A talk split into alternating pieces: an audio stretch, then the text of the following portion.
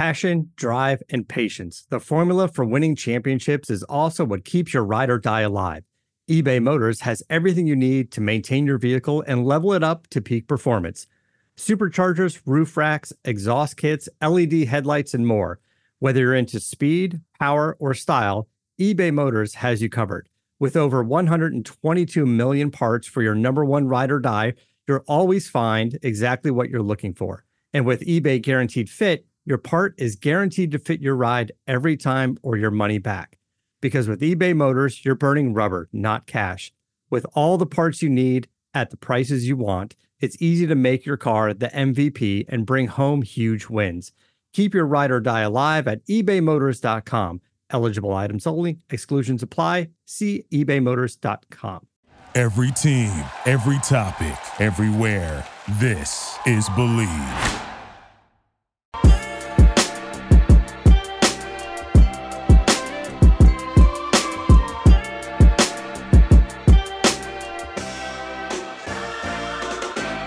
Happy Thanksgiving, everyone, and welcome to another edition of Bleav in Falcons. I'm your host, Will McFadden. Joining me later today for a quick, quick Thanksgiving version of Bleav in Falcons will be Anthony Armstrong, a former wide receiver for Washington and the current co host of Bleav in Commanders. So I really hope you'll stick around for that. Uh, he had a lot of awesome, great insight, a few surprising connections to Atlanta that I didn't even really know about. Um, so we dug into some of that, touched uh, quickly on the game. So I'm not going to keep you guys too long. I know that you've got friends, family, hopefully to hang out with um, and, and spend a lot of time with today. Honestly, I would actually love it if people weren't listening to this until Friday. So hello from the past, hello to the future, all that good stuff. But I understand people need podcasts too when they're driving to the in law's house. So I'm here to provide that for you all today. Basketball is back, and BetOnline remains your number one source for hoops betting and all your sports betting needs this season. You'll always find the latest odds, team matchup info, player news, and game trends at BetOnline. And as your continued source for all your sports wagering information, BetOnline features live betting, free contests, and giveaways all season long. It's always the fastest and easiest way to bet all your favorite sports and events, whether we're talking NFL, NBA, NHL, MMA, tennis, boxing, or even golf. Head to betonline.ag to join and receive your 50% welcome bonus with your first deposit. It's that easy. Just make sure to use the promo code BLEAV to receive your rewards. That's B L E A V to receive your rewards. Bet online, where the game starts. Before we get to my conversation with Anthony Armstrong, I just want to touch on two interesting bits of developing news. You know, one actually interesting, one unfortunate. I'll start with uh, the injuries to Ta'Quon Graham, Kyle Pitts, who were both injured in the win against Chicago. I'm not going to lie. At the beginning, I, I, didn't really think the Kyle Pitts thing was too, too serious, or at least not as serious as the Ta'Quon Graham thing. But that's why I'm not a doctor. And that's why I don't share out my immediate news flash kind of observations of injuries because it doesn't do anybody a damn bit of good. What we know now is that both players are going on IR. Arthur Smith has said, you know, it looks like both players are going to have surgery. Who knows what their timeline is? Uh, when asked about how you um, kind of weigh the health of the player versus any potential playoff positioning at that point in the year when they would be eligible. They have to go five, four weeks on IR. Then you start a 21 day window to create your eligibility to come back. If you do not get activated in that 21 day window, you're you're done. You're back on IR. All that good stuff. You're done for the year. I'm not really going to speculate on when I think or who I think could come back. That is not my spot. What I will do instead is talk about maybe how these team or how this team could fare without them. I weirdly think we may feel Ta'Quon Graham's absence on the defense a little bit more than we feel Kyle Pitts' absence on the offense. Part of that has to do with just how well Ta'Quon Graham has been playing this year. It's been kind of underratedly awesome for Atlanta at times and really seems to have settled into a nice little role there um, alongside Grady Jarrett. But on the season, Pro Football Focus has him as the third highest rated Falcons defender behind Richie Grant and Darren Hall. And he's a one tick above Grady Jarrett, two ticks above Arnold Ebiketie in those rankings. His run defense, I thought, has been really, really good this year. And so he's given you not an elite inside presence by any stretch of the imagination, but for a second year player, he's been awesome for what you want. And as a not a team that's uh, expecting to win a Super Bowl right now, a team that's in a little bit of a transition phase, this year was all about answers. He's an answer. He is an answer. And that is why, you know, an injury like this is so hard to see, especially late in the year. We'll have to see what the recovery window and all that looks like, but there's a time for that conversation much later. It's just that with him gone, I expect Abdullah Anderson to be uh, a guy who fills in there. He's played really well recently, so I've been impressed with him. But then you've also got Timmy Horne uh, as, a, as a potential guy who's gotten a little bit more run recently as well. So they're not Ta'Quon Graham. They probably aren't going to be asked to be. I think of that or of those two, Abdullah Anderson has been a little bit um, stronger as a as a pass rush presence, but we'll see how the Falcons go about now um, adjusting without Ta'Quon Graham, number 95, there in the lineup. Looking at offense, Kyle Pitts. No, he has not been a critical part of Atlanta's offense statistically. However, he's still the number one player on the chalkboard that a defensive coach has to look at when they're game planning for this Falcons on offense. And now that presence is gone. But I think that Atlanta is the type of team, and because they've been so creative and because they seemingly have such a deep bag of, of tricks, and crucially, because their offense is not reliant on the pass, that is their change up pitch. Their fastball is their run game. And yeah, Kyle Pitts has made strides as a as a run blocker this year. I really do commend him for that. I did not see that coming. I think that they can get by or at least piece together what he brought in the run game.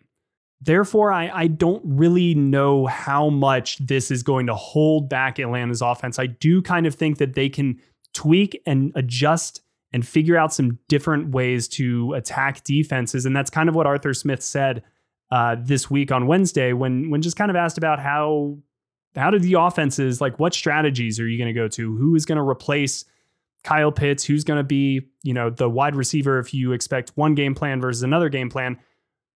And, and he said it's not just as simple as as looking at you know your tight end one to your tight end two to your tight end three. Like the depth chart is constantly changing for this coaching staff because they are looking at a matchup to matchup and they may say, okay, how do we think this game is going to play out? Do we think it's going to get into a shootout territory like it did against Cincinnati? But that wasn't much of a shootout that because the Falcons didn't have the ability to make that a shootout, it just turned into a butt kicking. Or do we expect something low scoring, hard nosed, a 2017 game? And what do we need for that matchup? Atlanta's done a great job of that this year. And it's why we've seen certain players like a Bryan Edwards, who had high expectations, inactive most weeks. It's why we've seen Parker Hesse out there a whole heck of a lot more than I thought we would see him. It's because that dude is versatile. That dude can play in a lot of different types of games and have a role. So he is a valuable piece of this offense for that reason. Without Kyle Pitts, the way the offense goes into a game plan and the type of game that the Falcons are going to try to play changes. That does not mean that they're going to just plug in MyCole Pruitt or they're going to plug in Anthony Firkser or Felipe Franks or, or whoever and just say, all right, you have to go be Kyle Pitts. They know that that's not possible. So they're not going to ask any of them to be Kyle Pitts. They're going to take the Kyle Pitts element, I think, out of their offense. Now, I may be wrong, and they may go out there and, and just kind of try to see what Anthony Firkser can do as, as your tight end one and continue to try the multiple personnels, multiple formations out of different personnels, all of that stuff that has really worked for them this year with just a slightly less capable player at the tight end position. But given how creative the offense has been and, and given what we've seen, I would expect to see something maybe we haven't before because this team no longer has number eight in this in this offense. So those are my thoughts on the injuries. Real quick, the Will Compton situation fascinating to me. He obviously comes out and, and announces on social media that the Falcons are going to sign him and he's going to be back for his 10th season.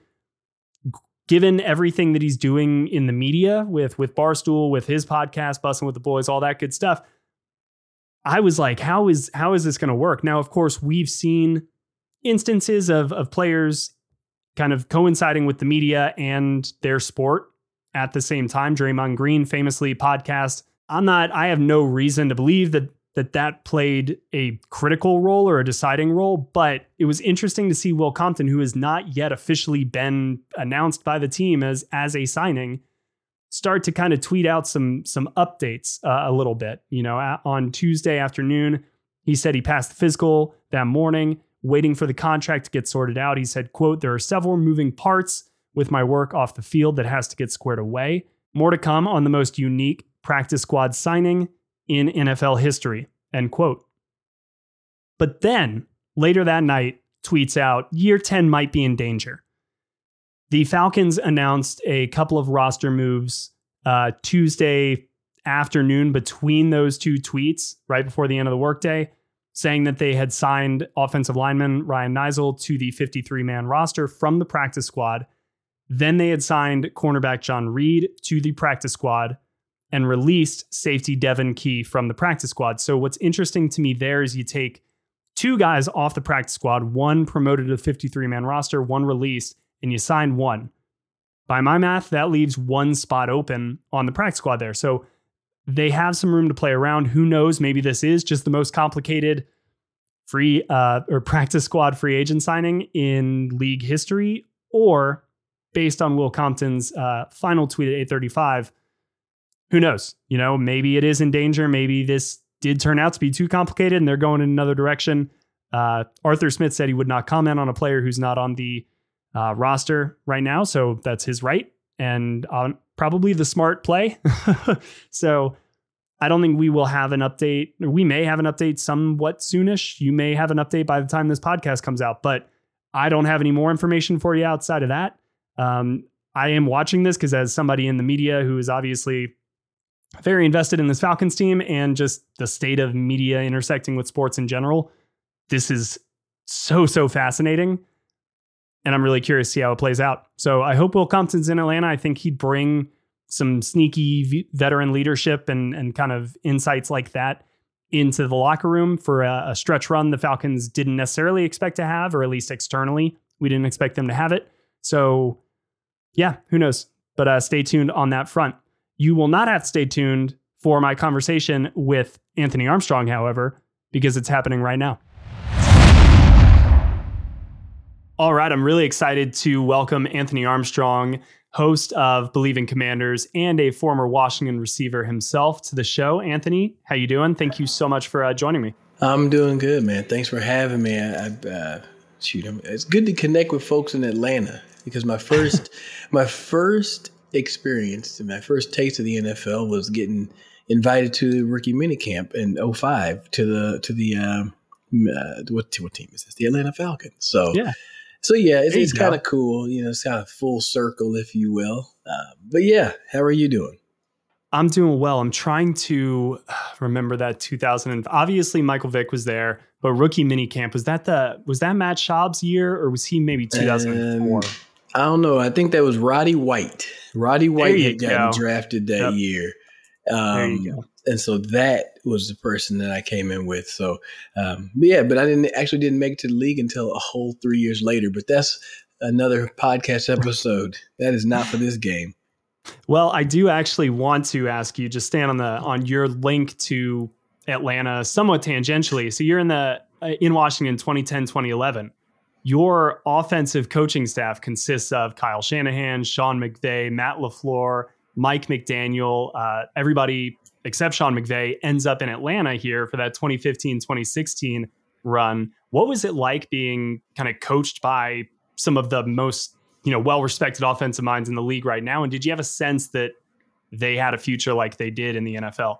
You know, it was it's one of those things you look back. I, mean, I think I have a picture up uh, over here on my on my shelf, it's the 2011 team, and I'm sitting there looking like every time they show it, like these great young minds came from this staff, and like I'm right there in the middle on the front row, and I'm like, man, it's oh, kind of awesome. crazy to to think that you're on. I was on that staff, and a lot of those guys had just gotten like they were a few years in, they were still at the very bottom of Yeah. the ranks, and um, like it- it's it's it's cool to see them all grow, you know, and it's cool to be to be able to say, hey, you know, I, I knew that guy, and I, I played, you know, uh, for this guy, and and you can see how some of them. Or you know, are, are, are going to be successful coaches.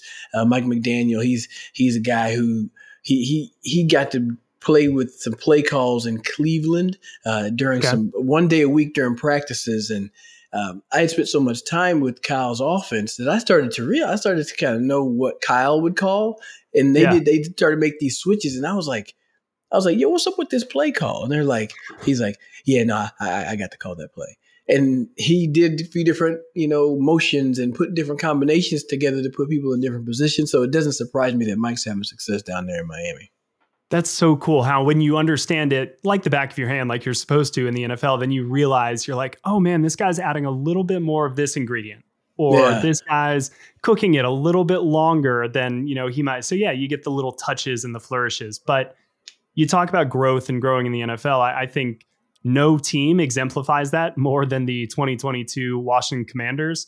When you look at just winning five of the last six after only winning, you know, one of their first five, I believe what's been the biggest difference in the start versus how they're playing now? I know everybody's pointed to to Taylor Heinicke. Is it really that simple, or have you noticed more from this team in their winning streak? But I think it's just been overall growth, like like you said. The defense is, is gelling; they're coming together. If you look back the start of the season, they had two things going against them. I use air quotes uh, on against. Number one, you had a new quarterback. Now, it's not necessarily a bad thing, but it's going to take. That's I mean, literally the first time that you these guys have gone onto the field in the regular season. I figured the offense was going to take a good six weeks to get going, anyways, just to get on the same page. Then you add on the fact that there were injuries, injuries on offense, injuries on defense, shuffling the uh, the offensive line. That doesn't lead to any sort of success on the Right. football field. So once you start getting bodies back and you start having everybody kind of settle down a little bit, making the switch to Taylor, and obviously it was through injury, but Taylor's success is because he's been with this offense probably longer than anybody other than Scott Turner. I think that he brings the ability for Scott Turner to go a little bit deeper into the playbook. Um, you see in the past few weeks as Taylor's been starting, Taylor, uh, uh, Ty, what's his name? Terry McLaurin. He gets Yeah. what's his name? How do you forget him? Terry McLaurin is Terry, Terry. involved more in these past five games that Taylor Heinicke has started than he had in the first, you know, six games uh, with Carson Wentz. And there's no shot to Carson, but Carson's trying to learn an offense, let alone to have to be able to say, okay, I got to go back and throw this ball to 17 more times than not. So uh, when you add that into it, you get people getting back on the field, and then Cam Curl is one of the big, big names at his back, um, and I think he has brought some. Uh, some calm and steadiness to the defense, and they have a special recipe over there right now, which is which is pretty nasty. Uh, it's kind of like some spicy gumbo, or you know, some of that Ben's chili bowl up there in DC. Uh, you know, the defense is really rolling, and they're this team is they're growing at the right time. Um, they're Mhm. coming together at the right time. A lot of teams I feel have peaked already, and they don't have much else in the tank to go any further. You know, I understand. I think why Ron Rivera now likes Taylor Heinicke so much, right? And Everybody always makes fun of him because obviously he was down here in Carolina, so Falcons fans are familiar with with Taylor Heinicke from his days in Carolina, and he was always kind of that spunky little backup when you go in there and you were like, oh, he's going to be playing against our team. Like, we know it's going to be interesting at the very least, and maybe a pain in the ass. But now you get why Ron Rivera is like, that's my guy. Like, I'm taking him wherever I go because he can step in and he brings a uh, dynamism to the offense that is unusual for a backup quarterback. But then also with the Terry McLaurin production jump, I look at and compare it to Jacoby Brissett and Amari Cooper, maybe down in in Cleveland. Like once Jacoby Brissett, I think, realized how good Amari Cooper was, you saw where he just started peppering Amari Cooper kind of left and right. And I think Taylor Heinicke comes in and goes, "Who's my best guy? All right, you're playing man on him. Like I'm getting the ball over there." So I, I find it interesting how some quarterbacks that's just they they'll lock onto their number one and they're going to give him a chance every single time, and and others don't. You mentioned Cam Curl coming back uh, on on defense, but a bigger name, Chase Young, activated off of uh, his window, you know, added to the 53 man roster. What have you heard about his status, where he's back? Obviously, probably going to play his first game of the year against Atlanta this weekend. How much do we expect him to play? You know, I think with Chase coming back, this is another one of those luxuries where it's kind of like you had twenty dollars in your pocket, you did laundry, and then you go and you put you pull your jeans on, you're like, oh man, I found twenty bucks. That's how this Chase Young coming back is uh, is for Washington. I mean, the, the thing that was holding him back right now is they just wanted to see him put his foot in the ground and mentally be able to mm. to go out there and play. You you can't go on this in the field in the NFL and have any sort of hesitation. I learned right. that my first snap uh, when I was on pra- uh, my first training camp in Miami. If you go half speed or, or you take a, a hesitation, you're going to get your head knocked off, and you don't want him to do that. You want him to be able to go out there and be the Chase Young that you drafted him to be, um, and that's him being able to go out there, read, react, spin, and just do what he needs to do to cause havoc. So. Uh, however, however much is he going to play? I don't think he's going to play that much. I mean, 15 snaps is probably on the high end.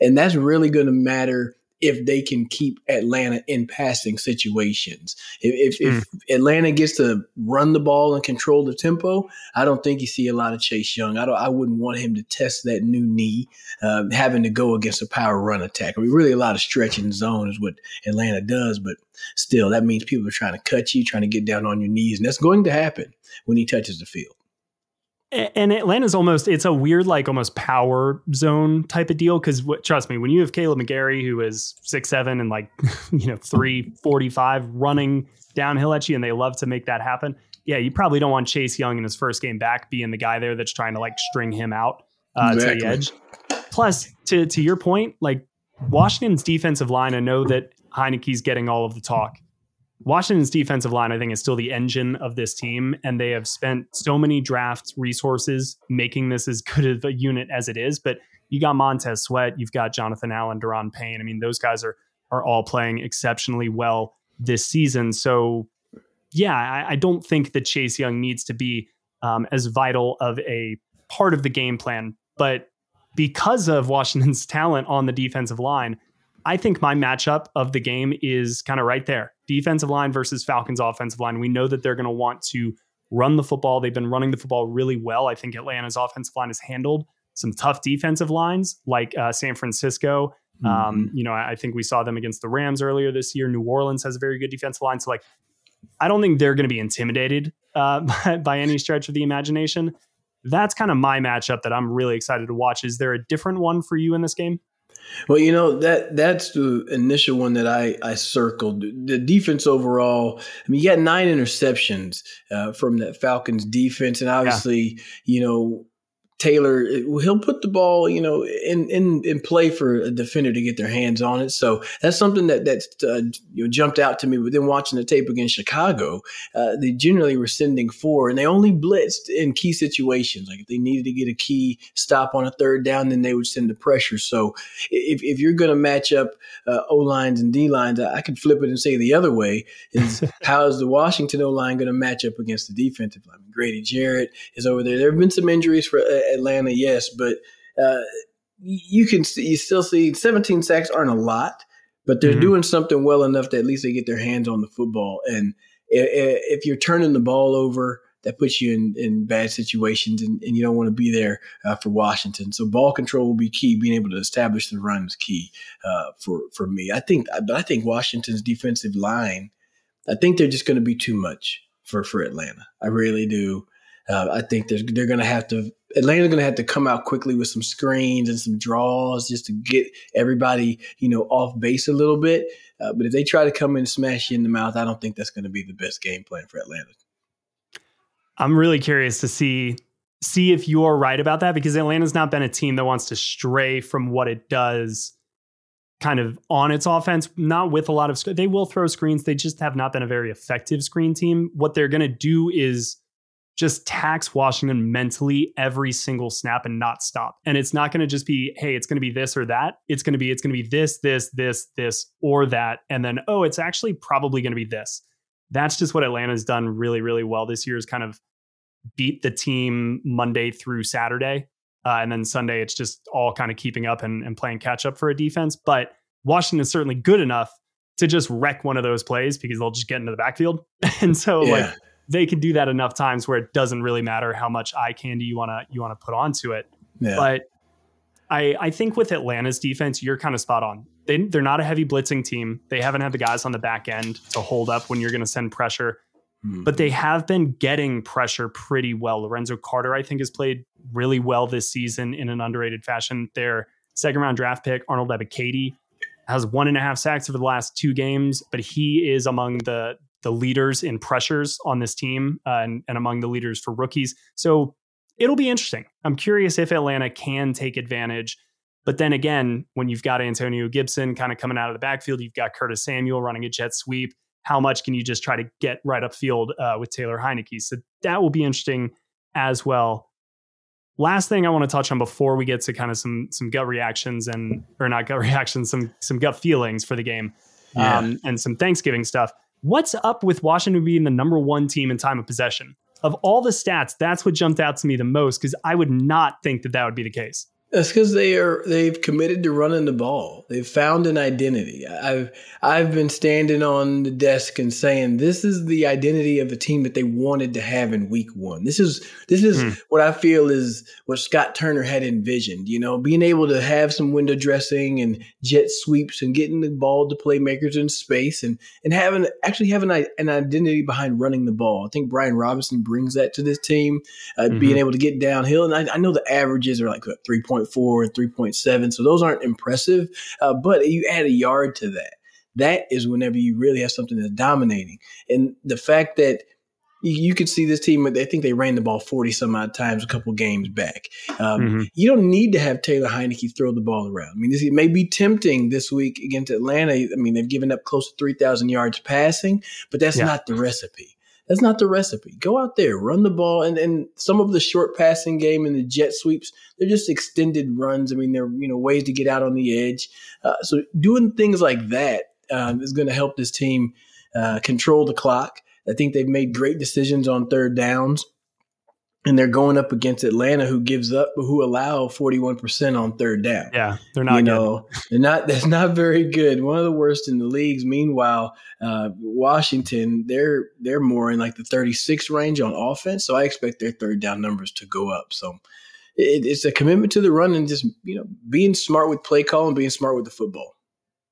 Yeah, it will be situational, I think, third down, red zone. And that is where defense has not been Atlanta's strength in those areas. But to your point, they're getting turnovers and kind of timely turnovers.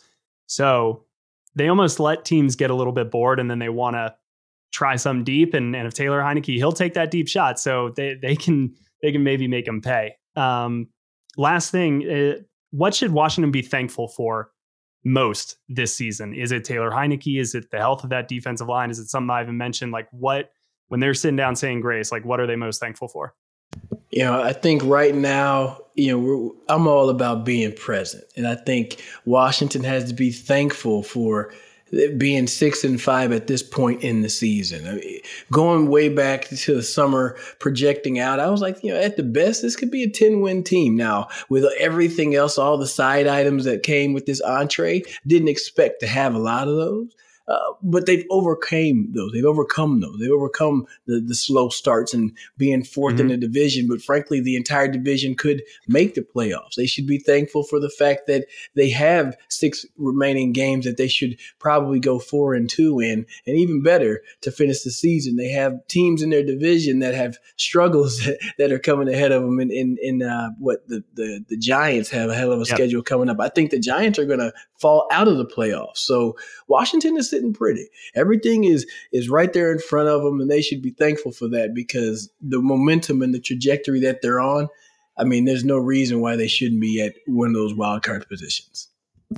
It's insane to me. Washington is is one spot out of that last wild card spot and is fourth in the division. Atlanta is actually one spot below Washington in the whole NFC like conference picture and they're second in the NFC South. That's just speaks to the level of division talent, I think. Yeah, but yeah, Atlanta. I look on tape. I, I feel like they don't they don't have what it takes to, to really make a final push to the end of the year. I don't. Mm. I don't think. Why that, do you say that? Well, I just. I mean, the first play against the Bears.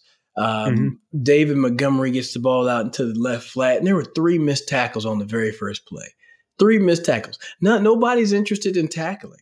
I mean, if you're gonna, if you want to win in this league, team. You're right. Forty-one percent on third down. That's not good right? That's yeah. not good. You know, so I mean, if if, if you're going to do that, you can show you can see that they're not tackling, they're not interested in that. They're going to give up key third downs and in clutch situations. Although I have to give Atlanta pat on the back. I mean, nine of your eleven games have been one score games, so you're in a lot of situations. Yes. You show up to beat some teams, but they're not consistent. And to me, that's a young team um, probably a few players away, probably three to five players away. Um, I, I, don't involve the head coach because I think that's in some instances a moot point, but I think on the field you're probably about three to five players away. And I think that's fair. You know, I, I think that what Atlanta has done well is put themselves in those positions to win the game, right?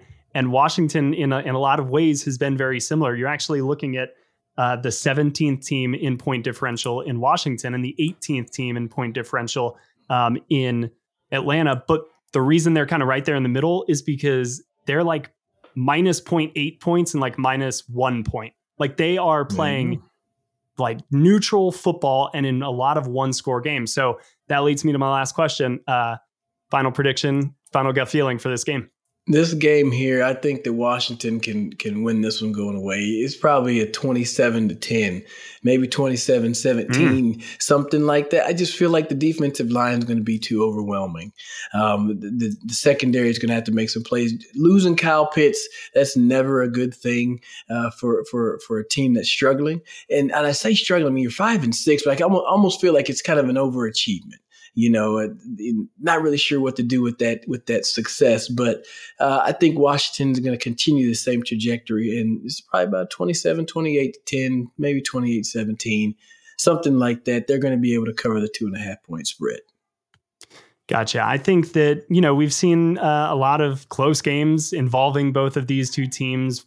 Why change up that formula? You know, I, I think whether it's 21 18 or like 21 17. That feels about right. But I, I, think that I think it goes Washington's way. Uh, you know, I think that particularly on that defensive line and with that defense, it's just going to be too much for Atlanta. Marcus Mariota has not looked sharp in, in recent weeks, but he was a big difference maker in that 49ers game. And I look at this defense in a very similar way to that 49ers defense that was banged up, but was playing a heck of a, of a game to start the year. So Atlanta won that game and they won it pretty convincingly. I kind of don't think that they will this week, yeah. but who knows? The we difference three turnovers. Is, right. I mean that that's the that's the deal. It's like if Atlanta can get turnovers, maybe they keep it a close game. But yep. that's hard to do, especially on the road when you guys will have the benefit of of playing at home. Yeah, yeah, it's gonna be a tough crowd up there in FedEx. They go, they're gonna get out there. The uh, the burgundy and gold will come out in full force. I, I know there's gonna be hype. I mean, they're they're honoring Sean Taylor. They're gonna have a statue oh, wow. uh, erected. So yeah, oh, that's gonna be tough. And birds are coming into into a hell of a hornet's nest. Okay. Oh my so, god, Atlanta had to play in the Superdome the opening game after Katrina. We all know how that one went. And so now you're telling me that they're like unveiling a statue of Sean Taylor yeah. When Atlanta yeah. go. Yeah. Good luck. All right. Well, congratulations on the win. Uh, let me be the first to congratulate. no, we we uh, we obviously have to wait until Sunday for that, but we don't have to wait as long to hear this excellent conversation. Anthony, thank you so much for joining me. Is there anything you want to let our listeners know about? Man, I tell you, just uh, make sure y'all check us out, man. Check us out on wherever you listen to your Bleav in the Falcons channel. You there can you catch go. us out as well, all your favorite streaming platforms. Uh, appreciate you having me, Well, appreciate it. It'll be a good game on Sunday, uh, yeah. but I think the uh, Commanders are going to come out on top. All right, we'll have to see. Until then, have a uh, happy Thanksgiving, Anthony. And again, thank you so much, man. All right, man. I'll see you around. All right, that will do it for today's podcast. Please go out into the world, go spend some time with your families, eat some delicious food. And if you already have, go eat some leftovers.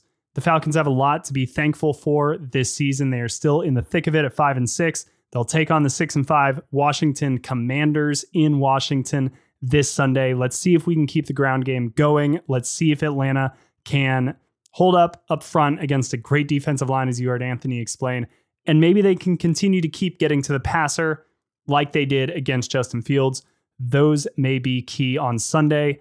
But again, a big thank you to Anthony Armstrong, the co host of Bleav in Commanders, a former Washington receiver himself, for joining me today. As always, today's podcast was presented by Bet Online.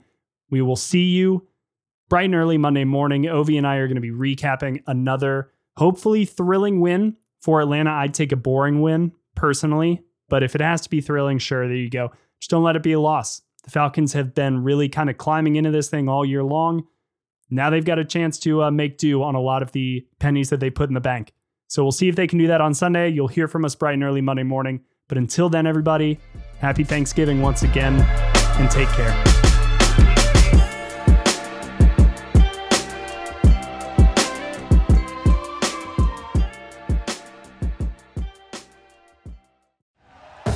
Thank you for listening to Bleav. You can show support to your host by subscribing to the show and giving us a five star rating on your preferred platform. Check us out at Bleav.com and search for B L E A V on YouTube.